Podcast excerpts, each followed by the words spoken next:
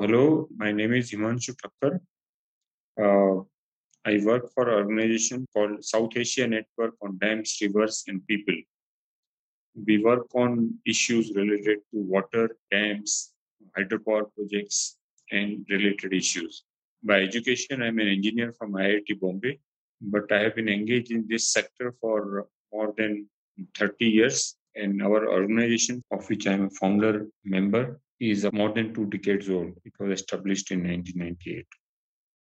So today I'm going to talk about the hydropower sector in India. Hydropower essentially means it's about generation of power from the flow of water. India is one of the, the biggest uh, developer of hydropower projects in the world, uh, among the top fifth or sixth one. And if you look at in terms of the number of large dams in India, India is the third largest builder of large dams in the world. India currently has uh, installed hydropower capacity of about about 45,700 megawatts. So these are from what is called large hydropower projects. So in, in India, small hydropower projects is defined as projects with installed capacity less than 25 megawatts. So those are additional about 5,000 megawatt of installed capacities from small hydro. Uh, so total uh, combined large hydro and small hydro, the capacity would come to more than 50,000 megawatts. India has been developing hydropower projects starting uh, towards the end of the 19th uh, century, when one of the first small hydropower projects was built one close to Darjeeling, another close to Mussoorie. And those were India's first hydropower projects. So we have come a long way from that uh, point where we started it. Of course, the use of water to generate mechanical energy is much older than uh, these hydropower projects. So we have had what is called generally called uh, water mills. Those kind of water mills which are used flow of water to run floor mills or some such mechanical machines. That has been there for many, many centuries. When we say hydropower, we essentially mean generation of electricity from hydropower. So that's about 125 years old in India. There are four kinds of hydropower projects in India. One is what is called storage hydropower project. Another is what is called run of the river hydropower project. The third is what is called pump storage hydropower project. And the fourth, uh, what I uh, the small uh, hydropower projects, which will also include, for example, mini or minor or micro or pico hydropower projects. So, you know, depending on the scale of the installed capacity, this description is there. But coming back to the first three India started with building more of storage hydropower projects. So, you know, Bhakra is uh, possibly one of the earliest uh, dam built for purpose included hydropower was one of them. But before Bhakra, the construction of Hirakud started. And before Hirakud, uh, there were other bigger, big hydropower projects like the Krishnaraj Sagar and Mettur on Kaveri. So these were some of the earliest big hydropower projects, storage-based hydropower projects. In storage-based hydropower projects, what happens is you have a huge reservoir, a big dam which stops the flow of water in the river and stores the water behind the dam. And there is a big storage, you know, in terms of uh, several hundred million cubic meters of storage is there. And then because the dam is very high, and when you allow that water to flow through that height, you know that water has a lot of power.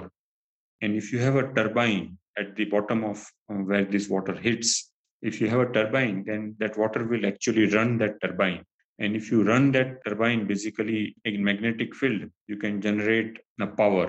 And that's how you generate electricity through from hydropower. This is broadly how you can describe the generation of hydropower from storage dam so these are some of the major ones india has built but there are a lot of uh, adverse impacts of hydropower projects.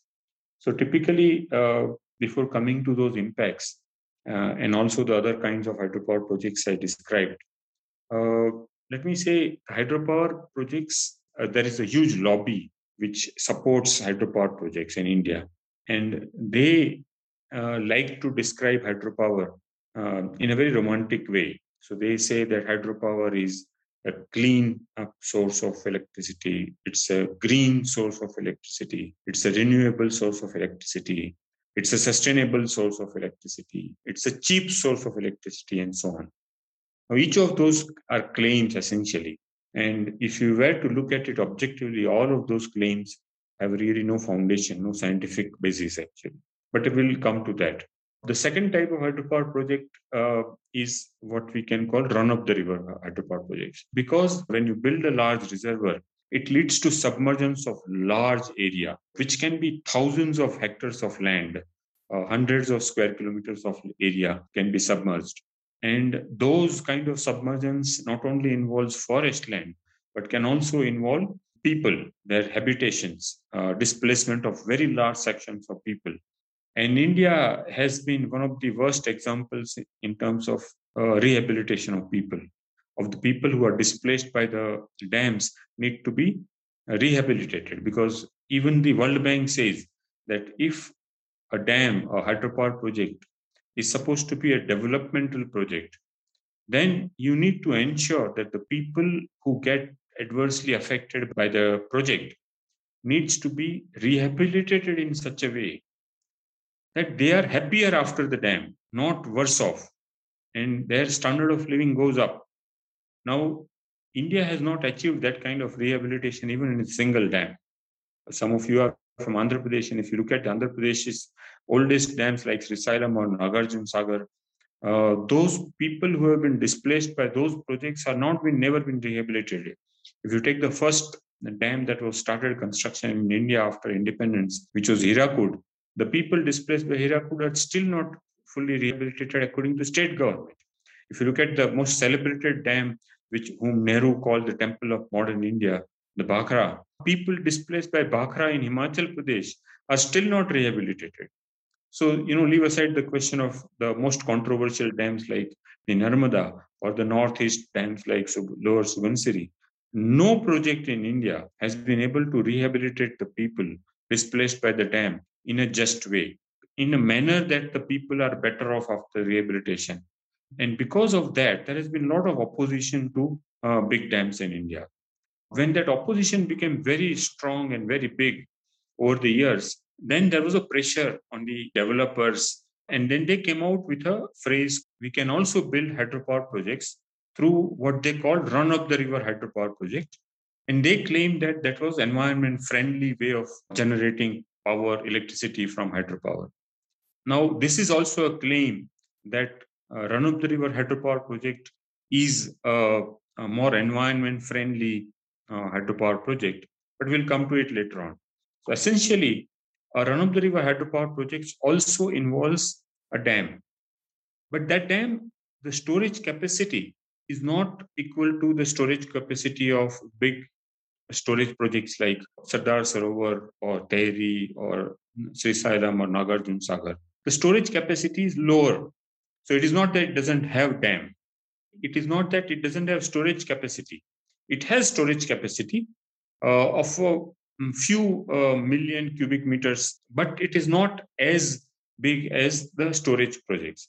How does it generate power then if it doesn't have? So what it does is that uh, in a run-of-the-river hydropower project, the storage you know is used to divert water through uh, first desilting chamber then from desilting chamber after you know removal the silt from the water the water is uh, passed through a tunnel. Mostly it's an underground tunnel. That tunnel will be long. A tunnel will be a few kilometers. It can be up to 60 kilometers long.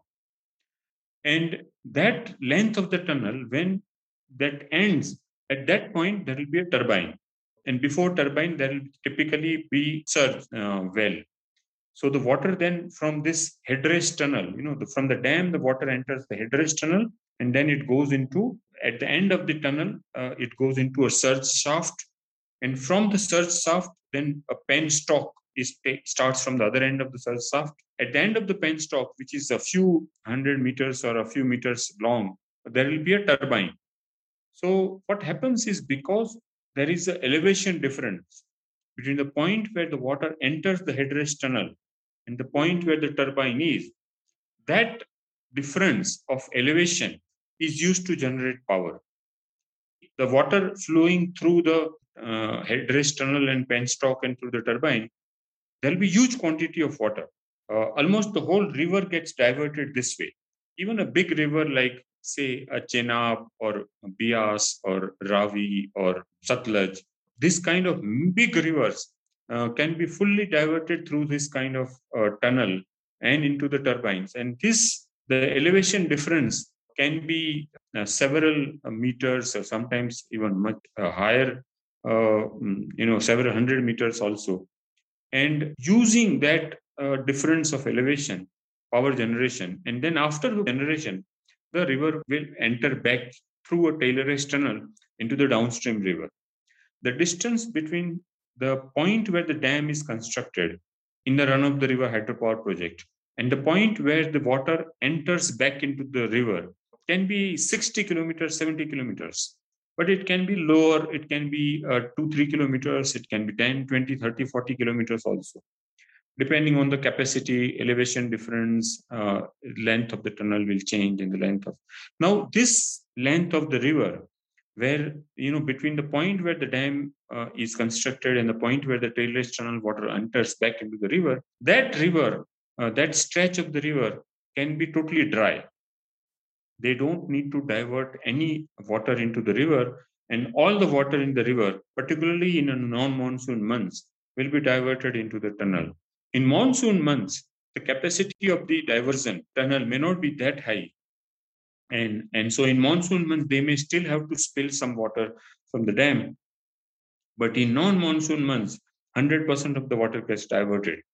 Now that means the river in that stretch of uh, a few kilometers to 70 kilometers can be totally dry until and unless some water enters from other small tributaries downstream which means that there is a no hydrologic longitudinal connectivity between the upstream river and the downstream river which also leads to destruction of the river the biodiversity river and you know all the services that the river provides including the life of the fish and all the biodiversity in the river. And river incidentally is the one of the most uh, biodiverse rich entity on earth uh, so it's total destruction of that it's destruction of livelihood it's destruction of access to the river and so on this tunnel blasted from the dam to the turbine that tunnel can be can be huge say it can be 9 or 10 meters in, in diameter. If you have a circular tunnel of 10 meters diameter, you can imagine that there, it, how big it is. It's like three trains running on one on top of the other, and three trains again running side by side. That kind of huge tunnel is blasted. And typically, uh, run of the river hydropower projects is constructed in mountains. It can't be constructed in plains because in the plain area, the elevation difference will not be high even if you go for 70 kilometers. So hydropower generator is not viable in plains area, a run-of-the-river hydropower project. Run-of-the-river hydropower project has to be in the mountain area. Now in mountain area, particularly most of run-of-the-river hydropower projects come up in the Himalayas and Western Ghats. In those areas, when you blast this kind of tunnel, you can imagine the kind of, first of all, the impact on the blasting uh, in the tunneling of that, you know, constructing that kind, kind of tunnel will be. And then once you have constructed that, uh, blasted that tunnel and constructed it, then it has geological impact.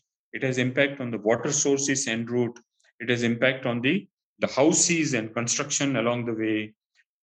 And then even later on, the whole area becomes very uh, disaster prone. So what you can see from all this is that the kind of impacts that a run-of-the-river hydropower projects is very different than the storage hydropower project. And there are so many additional impacts in terms of the drying of the river, destroying of the biodiversity of the river, and in terms of the blasting and tunneling and so on. Now, one more impact which is you can't immediately envisage is that when you have this kind of uh, tunnel, you also you know generate millions of millions of cubic meters of muck you know rocks and debris and so on. Now again you need to have safe disposal of that muck. Typically every hydropower project claims that we are disposing of that safely. Uh, now, if you want to have a safe disposal of that kind of muck, you need to have a lot of land area, and then you need to acquire that kind of land. And it can't be very far from the construction site because the longer distance it is, uh, it becomes more expensive. It's again a mountain area, so you don't get that kind of land easily. And then when you have to transport that kind of millions of cubic meters of muck from the site of generation to the point where you need to have this kind of uh, muck disposal uh, site.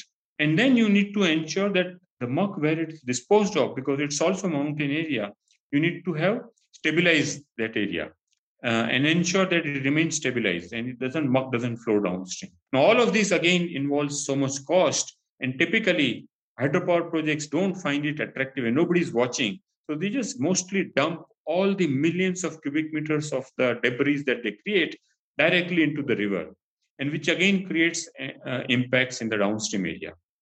In addition, when you divert water from the dam, you have a desilting chamber. Uh, why do you need desilting chamber?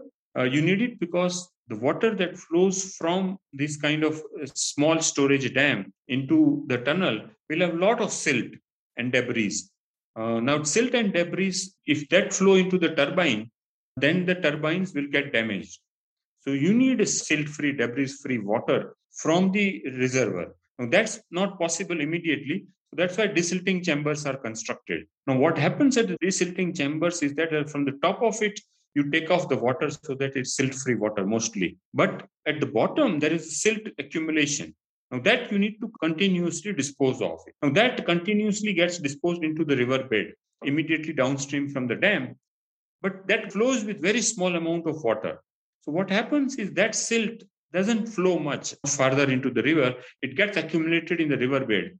And then when the monsoon comes and there is a lot of flow in the river, then at that point, all of that silt again flows downstream. So, so this is another impact. So, you know, there are so many different kinds of impact. The water that then enters after generating power from turbine to tail race into the river back is a silt-free water. Now, a silt-free water, you must always remember, is a very hungry water. Geological term, geomorphological term, it is called hungry water. So that water, when it flows into the river, it actually has a huge erosion capacity. Now that's additional impact. And then when even when that enters the river, that river doesn't have biodiversity because that water is biodiversity less. It's dead water. This is a description of a typical run of the river hydropower project it has less impact as far as the, the reservoir behind the dam has less area submergence compared to a storage project. And so there is less submergence means less displacement, less deforestation in that uh, reservoir area. But there is so much more additional impact of that dam, of that the river hydropower project. So, you know, if someone says that the river hydropower project is uh, more environment friendly, then it's a highly questionable uh, claim. It is no scientific basis. What I described is one run of the river hydropower project. In mountain areas on a river, we have maps which I could have shown. If you go to our website, sandrp.in, and if you go to the map section, you will see that there are maps of river basins where bumper to bumper such projects are constructed. We call it bumper to bumper, it's like a traffic.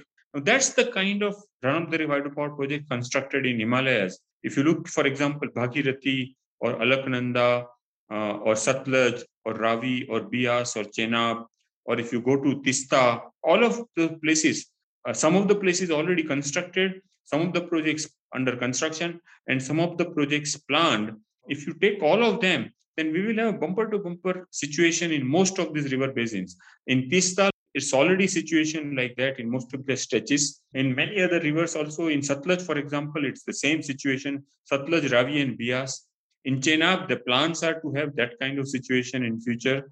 And this is just the main river. There are tributaries also the same situation. In Western Ghats, if you see, there are several rivers which are in similar situation. So we have this kind of bumper to bumper situation, dams and projects in many rivers. And in fact, there are very few undammed rivers in India. You know, as they say, uh, even if one dam is there, it can destroy the biodiversity of the river. In Urdu, there is a couplet which says, "Yahan har dal pe ullu baitha hai, anjam mein kya hoga." So that's the situation of the rivers in India. Most rivers are destroyed by dams and hydropower projects, besides the other effects the rivers have in terms of the pollution, encroachment, uh, dumping, mining, and so on. Coming back to the claims of uh, hydropower projects being clean, green, cheap, or sustainable source of energy, if one looks at objectively at the total impacts of the hydropower projects, none of them is true. What I have described in terms of around the river hydropower projects are the direct impact of the projects. There are other impacts. You know, for example, one of the impacts which you, know most people don't understand and don't even know is that what we call disaster potential. When you build a run of the river hydropower projects in Himalayas or any mountain areas like Western Ghats or Himalayas, these areas are already disaster prone. Disaster prone in terms of high rainfall, disaster prone, so floods, in terms of erosion, in terms of flash floods, which is different than floods, in terms of landslides. So there is a lot of landslide prone areas, and uh, because of the high rainfall and the slopes, the landslide uh, uh potential goes up. These are all also mostly seismic areas. So there is a lot of seismic activity, earthquake activity happening, which also accentuates the landslide potential and disaster potential of these areas. Now, in these areas, you also construct this kind of dams and hydropower projects. As I said, you know, they all involve dams. Now, building of dams also means you need to have foundation, very deep foundation. And then you need to you need to again do blasting for the foundation. You need to mine materials construction of the dam. You need to submerged area, a forest area. And then you have this tunneling and blasting. All of these activity, each of them adds to the disaster potential in the mountain areas. Each of the disaster I described, whether it is landslide or floods and flash floods, and these hydropower projects act as force multipliers actually. So this is this increase of the disaster potential of the area is something that's not even assessed or understood or acknowledged by the developers. They don't even look at it when they do environment impact assessment. And incidentally, all projects which are larger than 25 to 50 megawatts in India needs environment impact assessment. Environment impact assessment essentially means that before you construct the project, you envisage what kind of impacts the project will have, and you assess those impacts in a scientific way. You assess both environmental and social dimensions of those impacts and then you create an environment impact assessment. Now, I have been challenging both the Ministry of Environment and the hydropower developers in India to show us a single environment impact assessment of a dam or hydropower project in India, which can be called an confidence inspiring, credible assessment of environment impacts of any dams in India. It doesn't exist in India. What it means is that we are not even honestly assessing the impacts of the dam. Because if you don't assess you can't even start mitigating those measures. So we are not even doing that.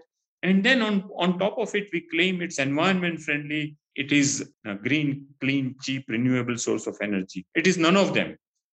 One of the claims of course is that hydropower does not lead to generation of greenhouse gases. The climate change is the biggest crisis that is facing the mankind today typical understanding of global warming climate change is that that the most of the uh, generation of the carbon dioxide methane and such global warming gases comes from burning of either coal or uh, fossil fuels like petrol or diesel or aviation fuel or kerosene or gas natural gas and so on because all of them lead to generation of carbon dioxide carbon monoxide hydro methane and so on. Now the claim of the hydropower projects is that the electricity generation from hydropower projects does not involve burning of fossil fuel and hence it is it doesn't lead to global warming. Now again this claim is totally wrong. Now you will ask why? So there are two broad reasons. One is that the reservoirs that you create behind the dams whether it is storage dam or run of the river hydropower uh, project all of those reservoirs are sources of methane. And remember methane is a much stronger potential global warming gases than carbon dioxide 24 times more stronger potential so every molecule of methane generates 24 times more impact on the uh, atmosphere than a molecule of carbon dioxide now uh, how does methane get generated in a dam or a reservoir behind the dam. The reservoir has come up by submerging land and submerging forest. Now, when you submerge, you know, any wood or any organic matter, when you submerge it at the bottom of the reservoir, there is a situation like typically in a biogas plant. Now, I'm sure you all know, most of you know what is a biogas plant. A biogas plant is a plant in which we allow the digestion of gobar or some organic matter in anaerobic condition. Anaerobic means without contact with the air. In an anaerobic condition, when you digest the organic matter like gobar or some such organic matter, it leads to generation of methane. And that's the methane. When you burn biogas, you are burning the methane. The same situation prevails at the bottom of the reservoir. There is no air there. Oxygen is very small quantity because at the bottom of the reservoir, it's several meters below the surface of the water. And there, there is a lot of organic matter. When that gets digested or deteriorated, decomposed, in absence of air or oxygen, it leads to generation of methane. And that's huge quantity actually. Secondly, even the soil has organic content. In addition, the river, when it enters the reservoir, it also continues to bring every year from the upstream catchment area a lot of organic matter and that and debris and sometimes even the wood and that again gets continuously digested at the bottom of the reservoir and that leads to generation of methane now that methane then travels up when it travels up from the bottom of the reservoir towards the surface of the reservoir some of it gets decomposed in carbon dioxide, but that's also methane, a global warming producing, global warming impacting gas.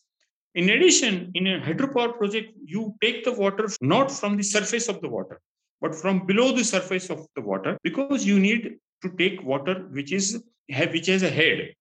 You know, you want to have sufficient head above it, and because of that, when you take water from below the surface of several meters below the surface of the reservoir, at that point, the methane concentration is very high. And when that water is released after the generation of electricity from turbine, downstream of turbine, the methane is released from the water. You know, when you open a Coca-Cola bottle, you the gas fizzes out, the compressed gas. Same way, the compressed dissolved uh, methane and carbon dioxide in the water again gets released when you have a water comes out of the turbine. So that's also a source of methane. Another source of methane is that, you know, the hydropower projects leads to emergence of forest or destruction of forest. The forest itself is a carbon sink. And the project, when it leads to destruction of forest, it leads to destruction of a carbon sink. So that's another source of global warming from the dams. And the third source is that you used such a huge quantity of steel and cement in the production of those items and similarly use of other fuels that you use in the construction. In that production again there is a generation of uh, global warming. So there is a lot of generation. Remember this methane generation from the bottom of the reservoir is a lifelong process. It continues. The rate may go down after some years but it still continues and there are estimates you know the scientists have estimated in countries like brazil how much global warming impact of a reservoir based hydropower project is compared to a similar capacity of a thermal power project. And their estimate is that it can be comparable, it can be the same or higher than a thermal power project in some cases, not all cases. In some cases, it can be less. But it is not that it's zero. It's still very highly impacting the, the global warming. See, hydropower projects has all these impacts. If you were to honestly assess all the impacts, and ensure we mitigate some of them whatever we can mitigate we can minimize whatever we can minimize and we can manage what we can manage and then we can compensate what we can't if we were to have an honest effort in that direction and if we take all of that into the cost of the hydropower if you were to you know arrive at the conclusion that the the cost of the power from hydropower project is comparable or less than the power from say solar or wind in the today's context then you can still uh, claim that that it is cheap source of power. But since it is not uh, it is not. In fact today let me say the cost of power from any hydropower project which is now under construction or planned in future will be not less than 7 rupees per unit 6 to 7 rupees per unit at the minimum absolute minimum it can be much higher So if it is six to seven rupees per unit, you know, it's much higher than solar and wind. One more benefit, claimed benefit of hydropower project is that they provide peaking power. What is the peaking power? Essentially, peaking power is our electricity demand is not constant. Electricity demand goes up in morning hours, goes up in evening hours, but in rest of the hours it is lower. Similarly, the electricity demand goes up in certain seasons, but is lower in other seasons. Because you can't store electricity and you can't start thermal power projects just uh, you know when you the demand goes up you start and demand goes down you can shut off that you can't do with the uh, coal uh, fired thermal power project but you can do that in a hydropower project uh, hydropower project one advantage is that you can start it in minutes and you can shut down in minutes when the demand goes up you have the facility of you know suddenly increasing the production from hydropower and then reducing when demand goes down. It can provide power, additional power during peaking hours. Now, this claim, you know, one has to look at very uh, objectively. First of all, one needs to understand that peaking power cannot be accepted just because there is a demand. The countries around the world do a lot of effort to manage the peak demand, to reduce the peak demand. One of the things they do is, for example, that the cost of the power during peaking hours is much higher than non peaking hours. Because of that kind of cost difference in the power cost, lot of companies, commercial operations or industrial operations, or even some of the domestic operations are staggered so that they are done during off peak hours. This leads to management of peak. So the first thing we need to do is manage the peak we are doing nothing in terms of that in India. Secondly, we need to ensure, we need to see that how much of the hydropower that is generated today from our this 50,000 megawatt of installed capacity, how much of it is generated during peaking hours? Because if the peaking power is the claimed benefit of hydropower project for which we are building more hydropower projects, you know that's what the hydropower lobby claims. Then we need to firstly understand that how much of the power that we are generating currently, peak hour power that we generate, uh, comes from hydropower. And if you ask that question, there is no answer because there is no agency in India which is even monitoring peaking hour power generation from hydropower, leave aside reporting and ensuring optimization of power generation during peaking hours. Firstly, we are not managing peak. Secondly, we are not even monitoring or optimizing uh, power generation from existing hydropower. And thirdly, we need to also ensure more scientific management is there. And because we are not doing any of that, we can't really justify more of hydropower projects in the name of peaking power. We need to also understand a run of the river hydropower project, for example, during the monsoon uh, months when so much water coming into the dam, uh, you can operate it as a peaking station or as a base load station. Now, because you want to generate, maximize the power generation, most of the run-of-the-river hydropower project operate as base load station during monsoon at least, or even at least a month after the monsoon uh, when you have a lot of water. And so in the Himalayan areas, even a month before the monsoon, because a lot of snow melt, glacial melt is happening during the summer. So there is a half the year the run-of-the-river hydropower projects don't even operate as peaking station. So we need to understand that this claim that hydropower projects is justified because they provide peaking power, there is no scientific basis for that either. And lastly, when we operate a hydropower project as a peaking station, then there are additional impacts. What happens is that peaking hours are typically, say, four hours in the morning and four hours in the evening when the power demand is high. When you operate a hydropower project as a peaking power station, you will be generating power during those four morning hours and four evening hours if you have the sufficient water. And the rest of the hours, you won't be generating any power which means in the river downstream, there will be suddenly surge of lot of water in those four hours, morning hours or evening hours, and in the rest of the hours there won't be any water. The river downstream will become a danger zone. And there have been several projects in which, because of this kind of operation, people have died in the downstream river. You know, tourists in Himachal Pradesh, when they visit some of the rivers, they suddenly see that the river is, doesn't have water they see small amount of water flowing they see big rocks and they go to the river enter the river and then suddenly without warning there is water coming from the upstream suddenly huge quantity of water So there are a lot of additional impacts, both in terms of the uh, deaths and uh, you know injuries, but also the river downstream. There is a lot of impact. One of the things that is done to generate peaking power without constructing uh, big reservoirs is what is called a pump storage hydropower project. In pump storage hydropower, this is the third kind of hydropower project which I mentioned in the beginning. In this kind of project, there are two dams actually. There is a dam in the upstream and there is a dam in the downstream. From the dam in the upstream, during the peak hours, you release water.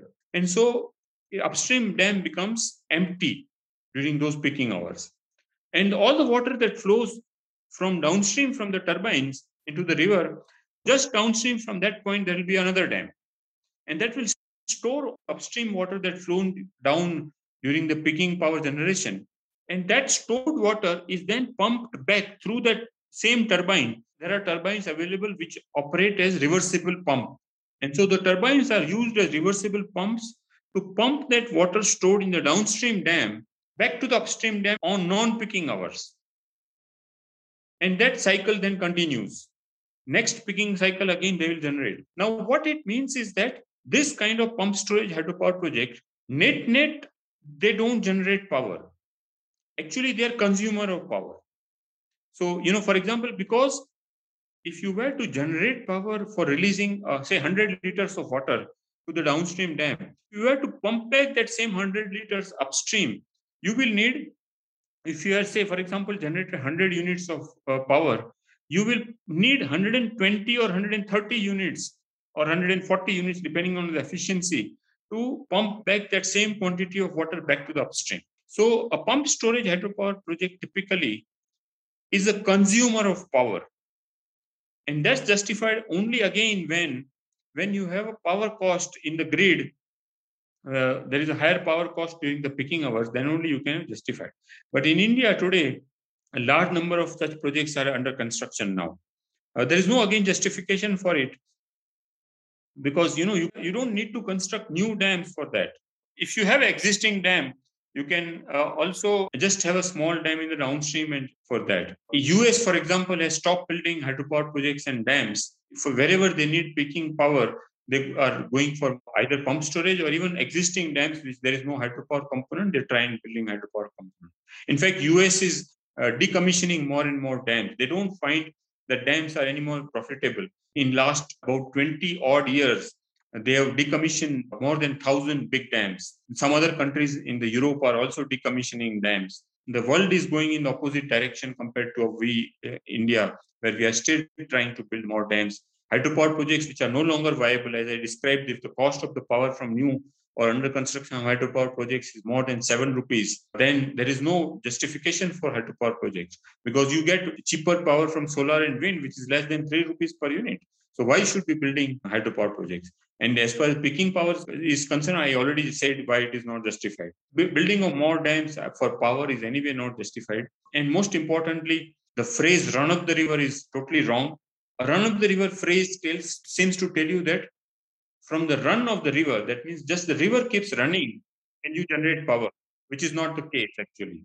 You have a dam which stores water, which stops the flow of water, and then you use that. Today, there is no justification for any more hydropower project, but there are turbines now available where you don't need even a small dam. You can just have a, a floating platform on a river, and just from the flow of water in the river, at the bottom of the floating platform, there can be small turbines which can generate small quantity of power, and you can have more such to generate power. It will also have some impact uh, on the fish and the biodiversity. So we need to understand those impacts.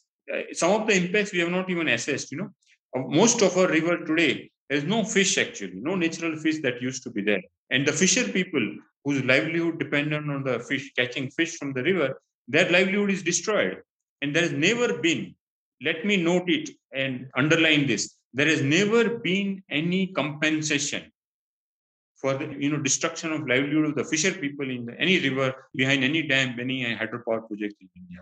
They don't even assess those impacts. If you look at how much area is irrigated in india and if you look at the production of agricultural crops from area irrigated and if you look at the source of the irrigation most of the irrigation in india doesn't come from dams. It doesn't come from rivers. More than two thirds of the irrigated lands in India get irrigation from groundwater. So most of the irrigation and each hectare, each unit of groundwater irrigated land produces more greater yield than a surface water uh, dam irrigated uh, land. Why? Because when to provide water and how much to provide water is broadly in the control of the farmer. Now they are providing more and more of power during fixed hours. Uh, so it is broadly in his control. And because of that, the yield of those lands which are irrigated by groundwater much higher. So, and if you look at the, the situation of the rainfall pattern in India, there is no longer any justification for building dams even for irrigation. Our best and most efficient source of irrigation is groundwater. And the best way to sustain groundwater irrigation is to harvest rain where it falls. If we do that, then we will be able to create a most sustainable source of irrigation and we won't need dams at all. In India, it's very shocking. Any project with a capacity less than 25 megawatt does not even need environment impact assessment. It is just assumed that it is environmentally benign, which is totally wrong. Even a one megawatt project will have impact. If you go very small in terms of, say, micro hydro, say uh, less than 100 kilowatts of installed capacity, it's very small stream and very small uh, capacity, providing power only for the village use locally. In such a situation, the impact will still be there, but the impact are clearly seen. So they can see what is the impact. They'll possibly accept those impact. You know, whoever is affected could be compensated within that community. And so that kind of project can still be viable. A very micro or pico hydro kind of project. But a small hydropower project you know what is described between 25 megawatt and say 1 megawatt in india there will always have impact and they should have impact assessment and management plans and so on unfortunately there is a, a dichotomy seen between economy and environment that's seen because we don't value environmental resource at all whether it is the river whether it is biodiversity whether it is the forest now the whole impact is now coming back to us in terms of climate change you, we knew all these impacts were there we didn't bother about it. Today, all of those impacts cumulatively are coming back to us and hitting us in terms of climate change. Unfortunately, most people are not still don't wake up. Our governments still are not woken up. They still think that, oh, it's okay, we can continue to build economy and GDP growth and hanker for GDP growth like we used to do without bothering about environment. And once we are developed like US or Europe, we will think of environment let me say that time is not going to come. The disaster is in front of us. It's already upon us. A very large section of India is already facing the disaster of this development that we are wrong kind of development that India is going through. And those impacts are going to multiply. The climate change is going to act as force multiplier for environmental impacts in India. And even the, the prosperous areas are not going to be free from the impact. Today, for example, we are talking and Chennai is usually flooded.